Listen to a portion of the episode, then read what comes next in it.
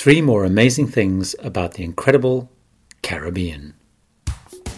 This is the Tips for Travellers podcast, hosted by Gary Bembridge. It's a podcast of inspiration, advice, and tips about finding and having a luxurious travel experience on both land and sea.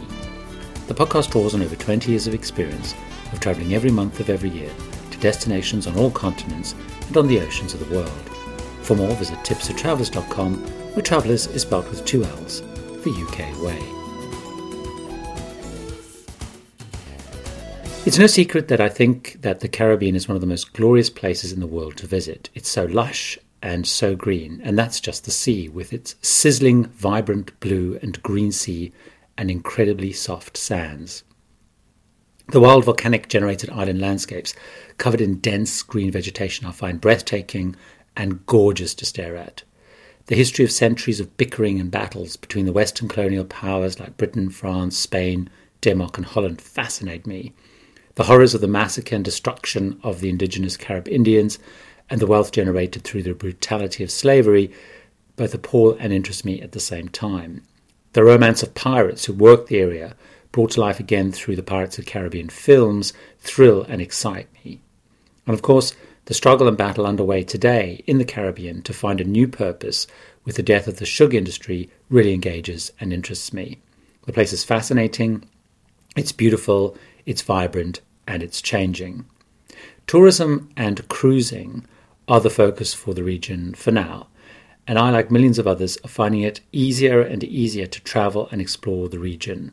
I visited the Caribbean, luckily, many times now, both on cruises and on land based tours, and every time I do, I find out more and have a great affection for the area.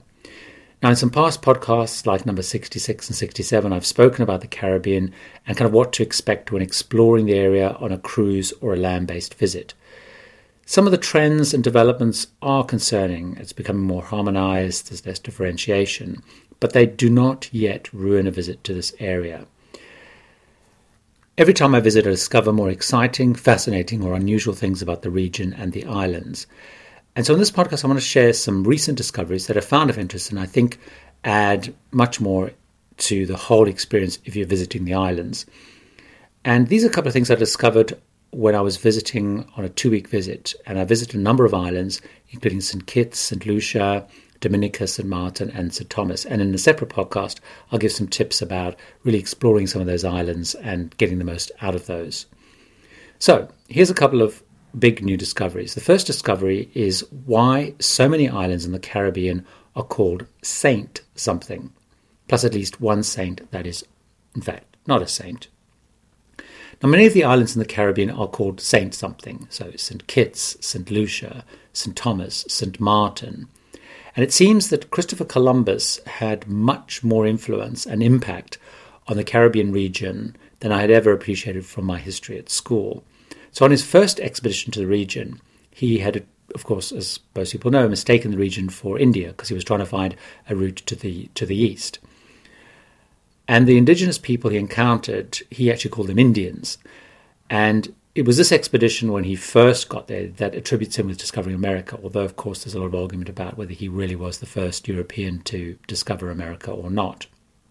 However, putting that aside, what I found out on this expedition of my own that I did this time, that on his second voyage, he was dispatched with a book of saints by the Spanish queen.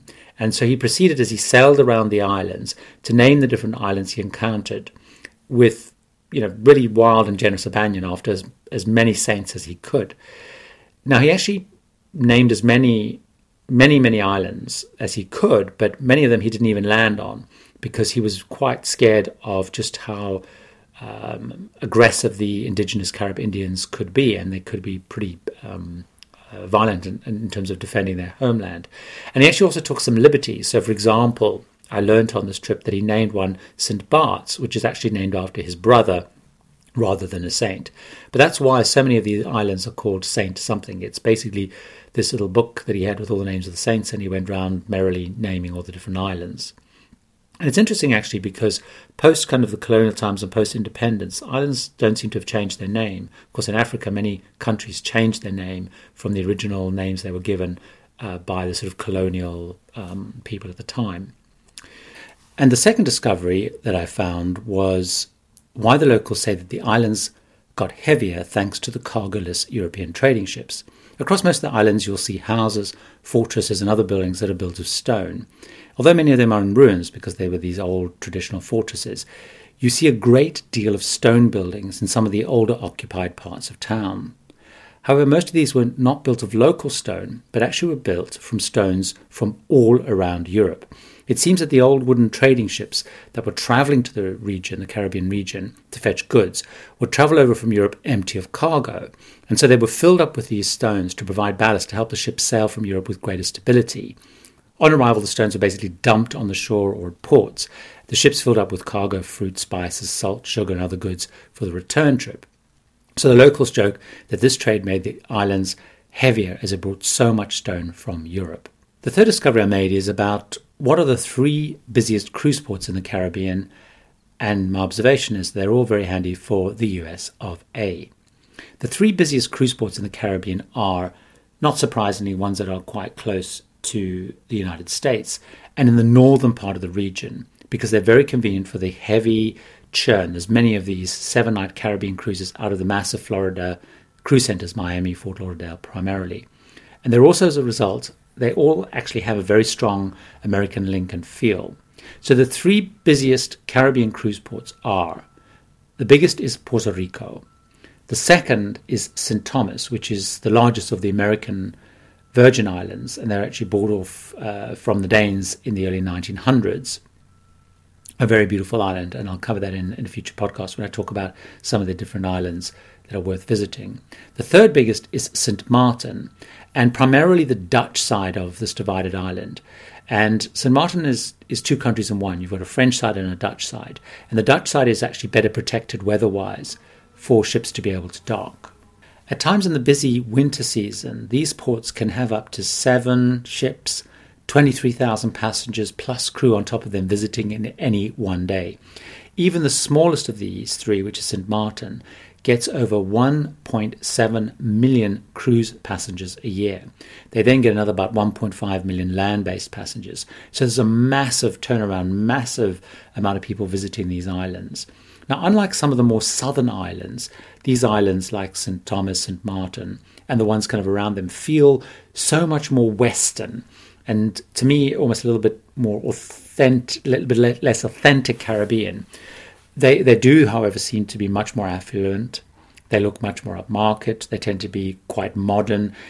In some ways, probably have slightly more generic buildings.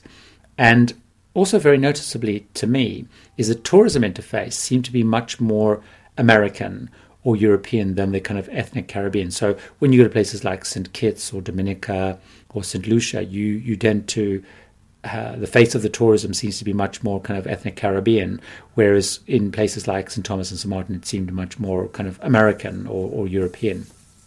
Now, of course, that may be a quirk of my experience on the different islands, but it did really strike me that you know the, the more north you go in the Caribbean, you know the shops the restaurants are being run much more by expats or people that have moved from the US or Europe to these islands particularly since this big cruise industry and the whole associated tourism around it really built up rather than kind of the local Caribbean people.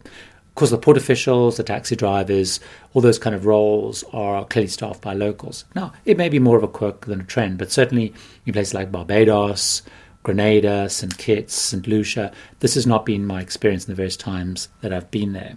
However, saying all of that, you know, the Caribbean is an absolutely fascinating place to go. And these are kind of hopefully some more insights that add to any journey that you're making to the region. You can find out more about the Caribbean on the blog at tipsfortravels.com, where I've written about it quite a bit. You can also listen to podcast number 66 and 67, where I talk a little bit about what to expect of visiting the Caribbean and uh, an overview of some of the islands. And in two future podcasts, I'm going to look at the Caribbean in more detail. I'm going to take a look at the whole tax free, duty free shopping aspect of the Caribbean, which is a massive industry and a big draw card for people visiting the Caribbean. And then in another podcast, I'm also going to take a dive into some of the other islands that I haven't covered before in previous podcasts. So we'll be talking particularly about Dominica, St. Thomas, and St. Martin. You've been listening to Gary Bembridge's Tips for Travellers podcast. The podcast of inspiration, advice, and tips about finding and having a luxurious travel experience. It draws on over 20 years of luxury travel experiences. Visit tipsfortravellers.com, where travellers are spelled with two L's the UK way, to find out more about the destination or topic covered in this podcast. You'll also find the links to contact Gary Bembridge and to follow Tips for Travellers on Twitter, Facebook, YouTube, Flickr, and Pinterest.